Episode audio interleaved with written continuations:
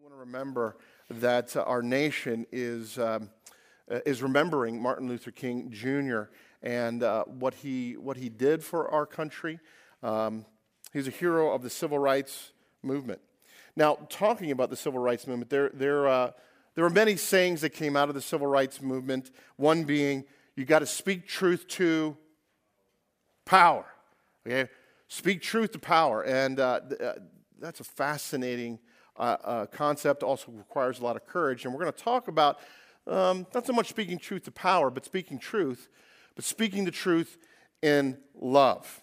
And it's an essential practice not only for working through societal problems, the strife that we see pretty much every day in the news and maybe even experience every day in our lives, but we need to speak the truth in love if we're going to be living out grace in our community and achieving maturity in our faith. Now, our passage today, we're going to focus on Ephesians chapter 4, verses 13 through 16, but I'm going to read a few other verses from Paul's love letter to the Ephesians for context. So I'm going to begin in verse 4 of chapter 4. You can follow on the screen if you like. There is one body and one spirit, just as you were called to one hope that belongs to your call. One Lord, one faith, one baptism, one God and Father of all, who is over all and through all and in all. And skipping down to verse 11. And he gave the apostles, the prophets, the evangelists, the shepherds and teachers to equip the saints for the work of ministry, for building up of the body of Christ, until we attain the unity of the faith and of the knowledge of the Son of God, to mature manhood, and to the measure of the stature of the fullness of Christ, so that we may no longer be children, tossed to and fro by the waves and carried about by every wind of doctrine, by human cunning, by craftiness and deceitful schemes. Rather, speaking the truth in love, we are to grow up in every way into Him who is the head, into Christ, from whom the whole body, joined and held together by every joint with which it is equipped, when each part is working properly, makes the body grow so that it builds itself up in love. Would you pray with me? Father, we come to you this morning, and as we have already prayed and asked you into our midst, we pray that you, by your Spirit, would continue to work in us and through us, softening our hearts, giving us ears to hear, eyes to see the message you have for us this morning. Not simply understanding the vocabulary, the grammatical way these paragraphs are put together, but the spiritual application to us, that we might grow, that we might mature, that we might attain into the stature, the full measure of Jesus Christ, that we might be more like Jesus after this service than when we came. Would you do that for our good, for the blessing of those around us, and for your glory? We pray it in Jesus' name. Amen. Now, in the series in Ephesians, we've been talking about unity in Christ, how we're united to Christ, that we're in Christ, and that connection to Him, that spiritual connection, also means we're connected to each other, like it or not. We just read about that in verses 4 and 5. We are one in Christ because of the bonds of the Spirit. And that should change us. It should change us individually, but also corporately as a congregation. It should have transformative power. And the church itself should be a transforming body. I want to read to you a quote from someone who talked about that transforming power of the church. The beginning of the quote starts like this. There was a time when the church was very powerful. In those days, the church was not merely a thermometer, but that recorded the ideas and principles of popular opinion. It was a thermostat that transformed the mores of society. Wherever the early Christians entered a town, the power structure got disturbed and immediately sought to convict them for being disturbers of the peace and outside agitators. But they went on with the conviction that they were a colony of heaven. I love that. I love that description. We'll talk about that a little bit later in the sermon. They went on with the conviction that they were a colony of heaven and had to obey God rather than man. They were small in number, but big in commitment. They were too God-intoxicated to be astronomically intimidated. They brought an end to such ancient evils as infanticide and the gladiatorial contests. That was the power of the church. Now how did the church do that? How did the church transform the ancient Western world? Well, they did it through hope in the gospel. Through being transformed themselves by that hope and having that transformation flow out to the society around them with humble conviction, persistent action, and dare I say they did it by speaking the truth in love to the people around them. Now, that quote that I read earlier, if you haven't guessed already, maybe you looked at the card that I have in the bulletin, but it comes from Martin Luther King Jr.'s letter from a Birmingham jail. And I think it's especially appropriate to use this letter because I want to talk about two related things this morning. First, the example of Martin Luther King. It seems appropriate on this weekend to do so. But the example of Martin Luther King to speak truth, but in love, especially into the issue of race relations. And also, I want to speak to the experience of unity that God wants us to have, even across racial lines. And that only comes by speaking the truth and love. Now, it's interesting to talk about the unity of the church because it's something that's both now and not yet. Do we have unity in Christ? Well, yes, we do. God's done it already. He's bound us together with the bonds of the Spirit. That's what verses 4 and 5 say. It's kind of like family. Whether you like it or not, that person is your brother and your sister. You know, you got to make it work. Or at least you should make it work. The truth is, God has bound us together. Do we always experience the blessing of that unity? You don't sound convinced. Do we always experience the blessing of that unity? No. We fail to live according to the truth. We fuss and we fight. We compete with each other. We degrade each other. And so the calling here is to live according to the gospel reality that God has bound us together. He's made us one in Christ, and so we should live according to this truth by speaking the truth in love. It's not unlike MLK's call for living in justice, for us all to live according to the truth that we're made in the image of God. Every last one of us, in this room, anybody you've ever met, they are made in the image of God, no matter what their socioeconomic class is, no matter their gender, no matter even their sexual orientation, no matter their race, they're made in the image of God. And we should honor that. And we do that by speaking the truth in love. Well, how do we faithfully speak the truth in love? What does that mean exactly? Well, I'm going to talk about three things this morning. First, to speak the truth in love means you need to speak truth to build. You need to speak truth to correct. And you need to speak truth to praise. Let's talk about the first of them. Speak truth to build. Maybe there's a saying that I knew of as a kid. Maybe you know it too. Sticks and stones may break my bones, but words will never hurt me. I don't know what your experience was like as a kid, but I was bullied. I was bullied very severely. And my experience was quite the opposite. Sticks and stones may break my bones, and words will always hurt me. Words have power to hurt, but also power to heal. And the Lord wants to build up the church to be like Christ. And the church is made up, again, of all who put their faith in Christ, no matter their race or ethnicity or gender or class. And he gives us gifts to be built up. Look at these gifts. Verse 13, apostles, prophets, evangelists, shepherds, and teachers.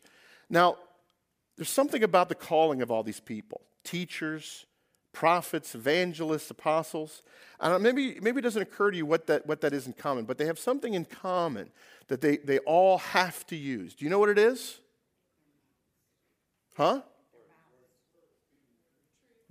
Mouths, tongues, words. They're all people who have to use words. They're to wield those words to build a glorious cathedral, to house God's glory, that testifies to God's grace. And that building is called the body of Christ. You know, we have a church building, but this is not what Paul is talking about. Paul is talking about you. You are the body of Christ. You are the church, and God wants us to build you up. And in this love letter to the Ephesians, the Apostle Paul writes these words from a Roman jail cell, that they might rise in their stature. They might, flesh out the glory that God has set in them. How are they to use their words? Verse 12, to equip the saints for the work of ministry, for the building up of the body of Christ, until we all attain the unity of the faith and the knowledge of the Son of God, to mature manhood, to the measure of the stature of the fullness of Christ. This is, I don't know if you're connecting with it, but this is a glorious picture of what God intends for us individually, but also corporately, that we would grow in stature, power, wisdom, righteousness. We could spend a whole series of sermons talking about just this verse. But we're not going to do that. We're going to talk about the fact that Paul says we speak the truth in love that we might build each other up to this end. Words. Now, some words, even though they might be true, can be destructive when they're not accompanied by love, when they're not motivated by love, when they're not birthed by love. Have any of you ever had something true said to you and you're like, wow. I've never, heard the truth and felt so destroyed in my life. Words can hurt, even if they are true. And we need to train each other in the power of words and in the use of words. To use words in love means we must be mindful of building people up. I seek to train my children in being builders of people, being very mindful of how they use their words, particularly with each other. And using words responsibly begins with training my children, training the body of Christ to see people, as bearers of the image of God. The driver in front of you when you're in traffic, they're a person, not just an obstacle. That's my temptation.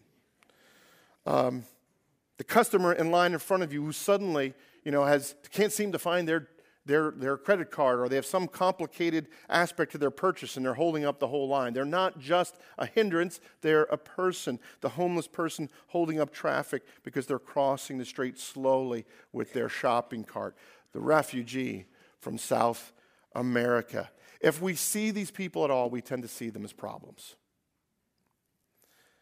We can't speak the truth in love.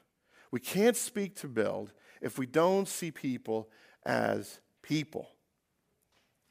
Some of the most profound words in all of the book of Ephesians comes right at the beginning. We tend to skip right over it. It's found in Ephesians chapter 1, verses 1 and 2. It says this, Paul, an apostle of Christ Jesus, by the will of God, to the saints who are in Ephesus and are faithful in Christ Jesus, grace to you and peace from God our Father. Again, many of us sort of skim over those words.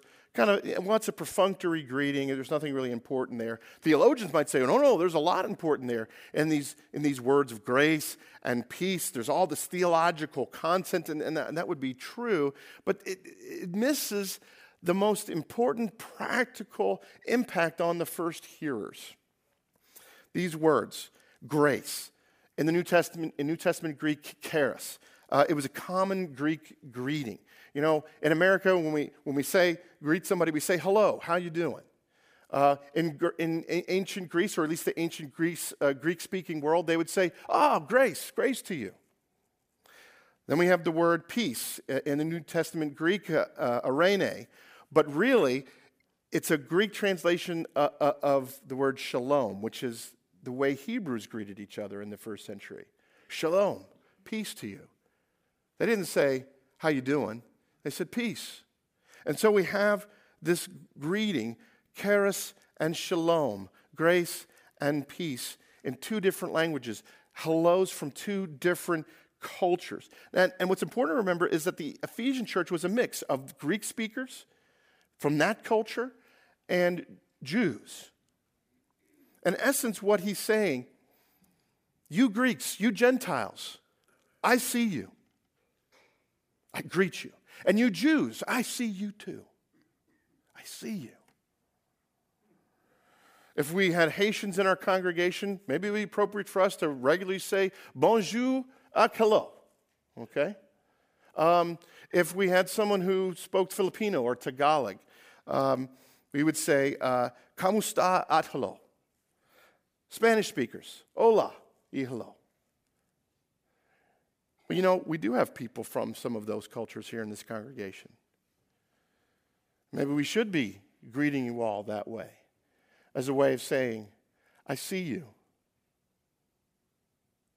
I see you. I see you. And I see you. I do. And I see you. And I see you. And way in the back, I see you. There's power in using our words to recognize, to acknowledge people. And we all know what it's like to go unacknowledged. Some more profound than others.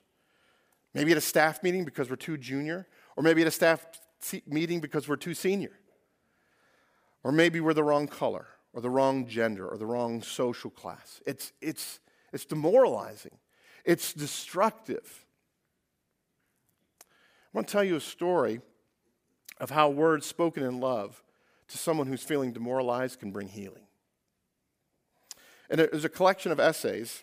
Actually, it's there for purchase. Letters to a Birmingham Jail. It's a response of many Christian leaders, modern Christian leaders, to Martin Luther King's letter from a Birmingham jail.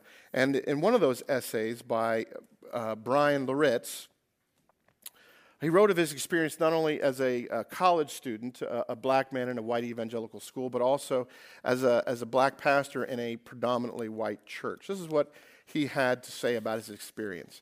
As far as I can tell, I was never discriminated against in college. However, I did feel a non-existence, like what Ralph Emerson described in his groundbreaking book, Invisible Man. It was the inhumanity of anonymity. I know the feeling of anonymity that one has when he takes a seat in the halls of white evangelicalism. It didn't take me long to figure out I was Ellison's Invisible Man. And despite the resentment that he built up during his college years, he found himself called to a predominantly white church, and to his own surprise, he accepted that call. And early in his time there, there was a respected elderly gentleman at the church who wanted to take Brian out for breakfast, and they sat there and they chatted a little bit about the church. But then this elderly gentleman looked at him and said, "Brian, I want to tell you something. I love you. I love you."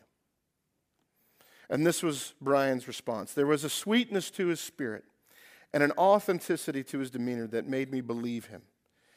Those three words reached down into me and did something.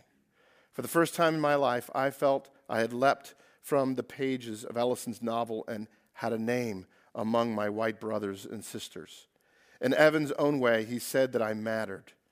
Immediately, I excused myself from the table, went to the restroom, and had a good cry.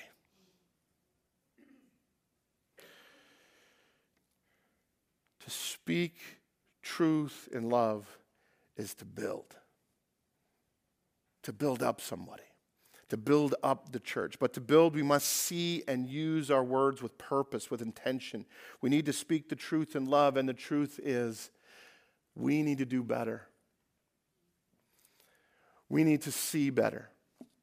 We need to listen better. And then we need to speak better and use our words to build, to acknowledge the humanity of the people around us, the dignity of everyone around us. And sometimes building begins with something as simple as looking someone in the eye and saying, hello. Now, of course, loving people with our words isn't just about building. Sometimes we need to speak to correct, and that can be hard. When our child races out into the street or reaches to grab a knife by the blade, what do? We use words. We say, stop! Sometimes that's a little, surprising, alarming, startling. We don't like it. Get mad at people, but actually they're looking out for us.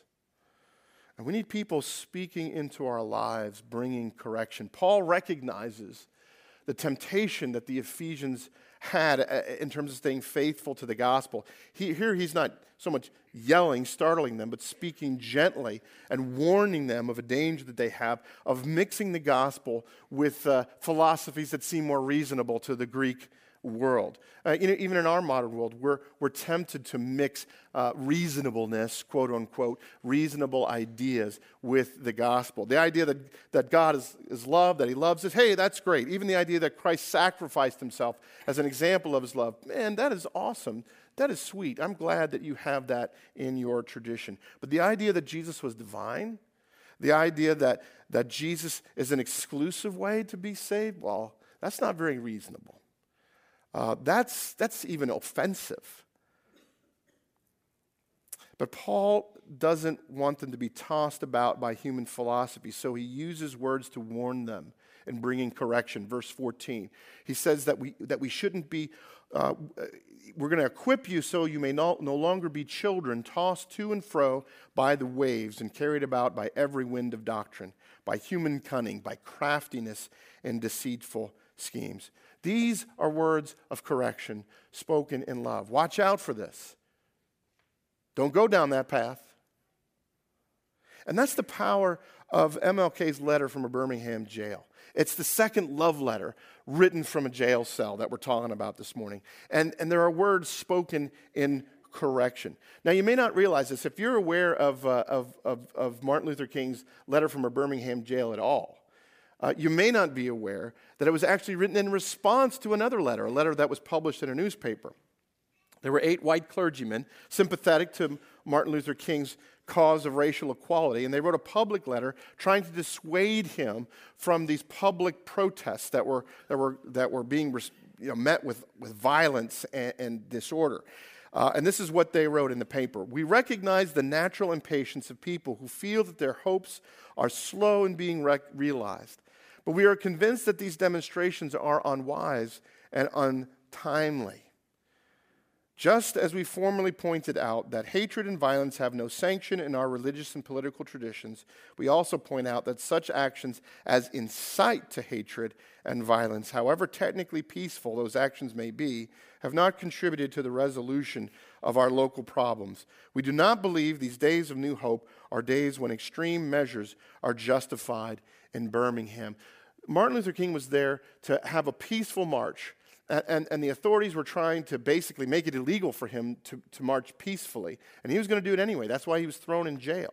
And these clergymen are trying to reason with him. Look, there's got to be some better way we can move forward together that doesn't create this overreaction and this violence. You know, Martin, you got to be reasonable.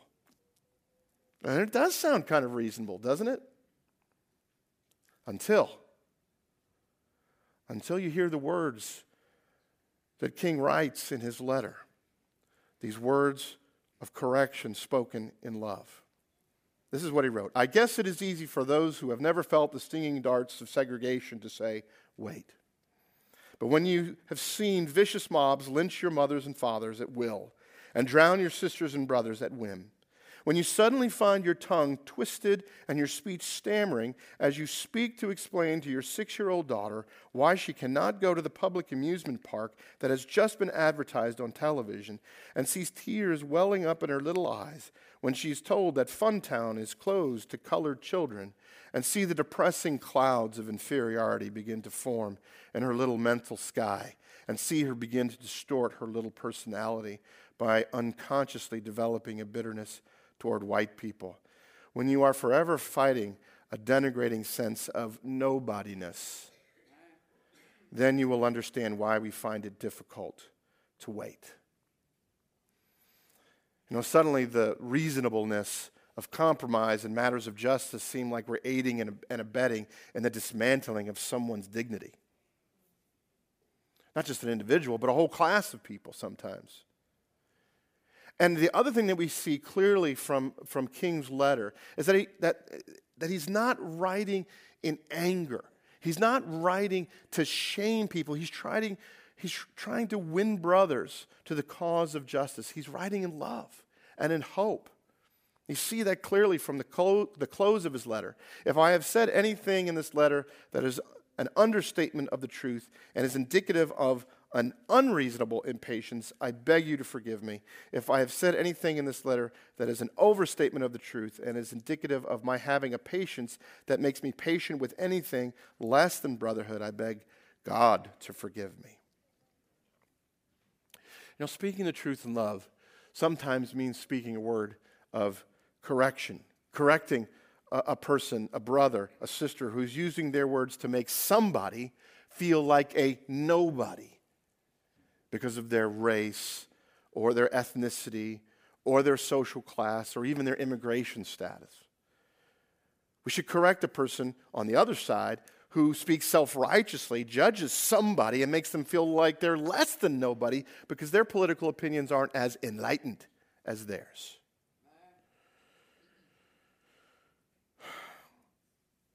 We degrade ourselves when we degrade anybody. And we need people to speak into our lives lovingly to bring correction. That's what Martin Luther King did in his love letter from that Birmingham jail cell. And finally, speaking the truth in love means to praise. And there's a lot to praise. There's a lot to be discouraged by, but there's also a lot to praise because the Lord has made people in his image. And there isn't anything more glorious than the image of God, except for God himself. He's created us in his image, and he's working something amazing in us, through us, even if it's messy at times. Paul talks about that glory in verses 15 and 16. I've read it twice before, but I'm going to read it again because it's a glorious vision of what God wants.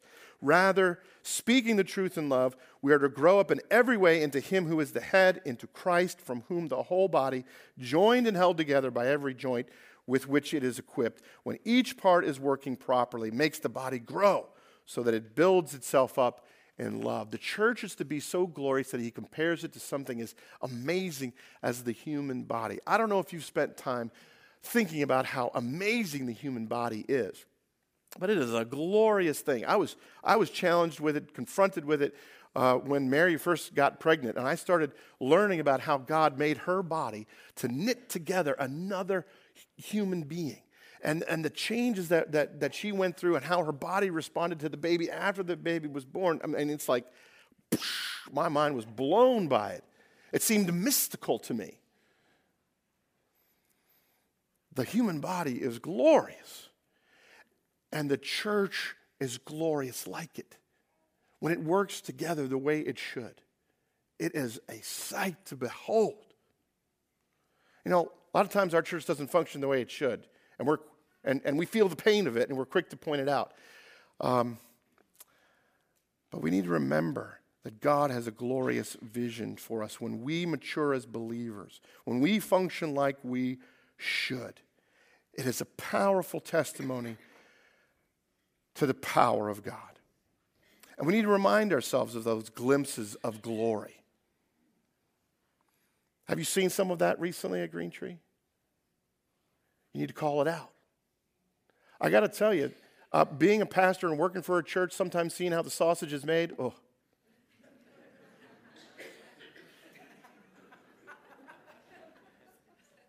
But when you show up, something like Affordable Christmas, and see people coming in and being affirmed in their humanity and their dignity and being prayed for, whew, it's amazing. It's powerful. When you see God at work here at the church, point it out, because we need the encouragement. We need to be reminded of what we could be. That's what Martin Luther King does. He has this great vision of what could be, the glory of justice realized, and he praises what our country could be. This is what he writes. One day the South will know that when these disinherited children of God sat down at lunch counters, they were in reality standing up for the best in the American dream and the most sacred values of our Judeo-Christian heritage. Even in these words of correction, he praises the hope of our nation, the hope that our nation was founded upon. And he felt sure that it would be realized one day. He was confident of it. He didn't speak about if we get there. He says, we will get there. You know, life is hard. Would you agree? And even when things aren't spinning out of control, you know, we get tired. And maybe you're even tired right now. We need encouragement. We need not just a rebuke for our failings. We need a picture painted with words spoken in love of what could be that inspires us. Can you imagine a church body made up of whites and blacks and Asians and people from the Middle East and India all working together to know God and to make him known? That's the vision of our church. Imagine all those people coming together for that same purpose. You know what? And the seeds of that are here in our church right now. We're far from realizing it, but the seeds are there. Some of you might say, well, not in my lifetime. That's a long way off. Well, perhaps not. You won't see it in your lifetime, but the real question is, how far can we get down the tracks to that destination?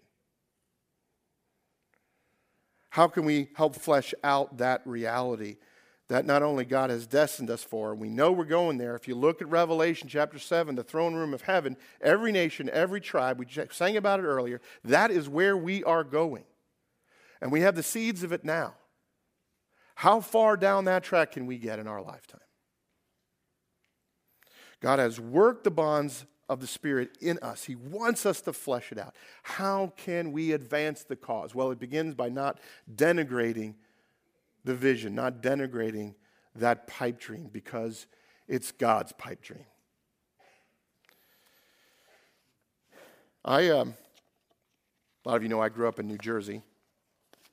I grew up near the coastline, almost inside of the Statue of Liberty, which, by the way, is not in New York. It's in New Jersey waters. I just want to make that clear.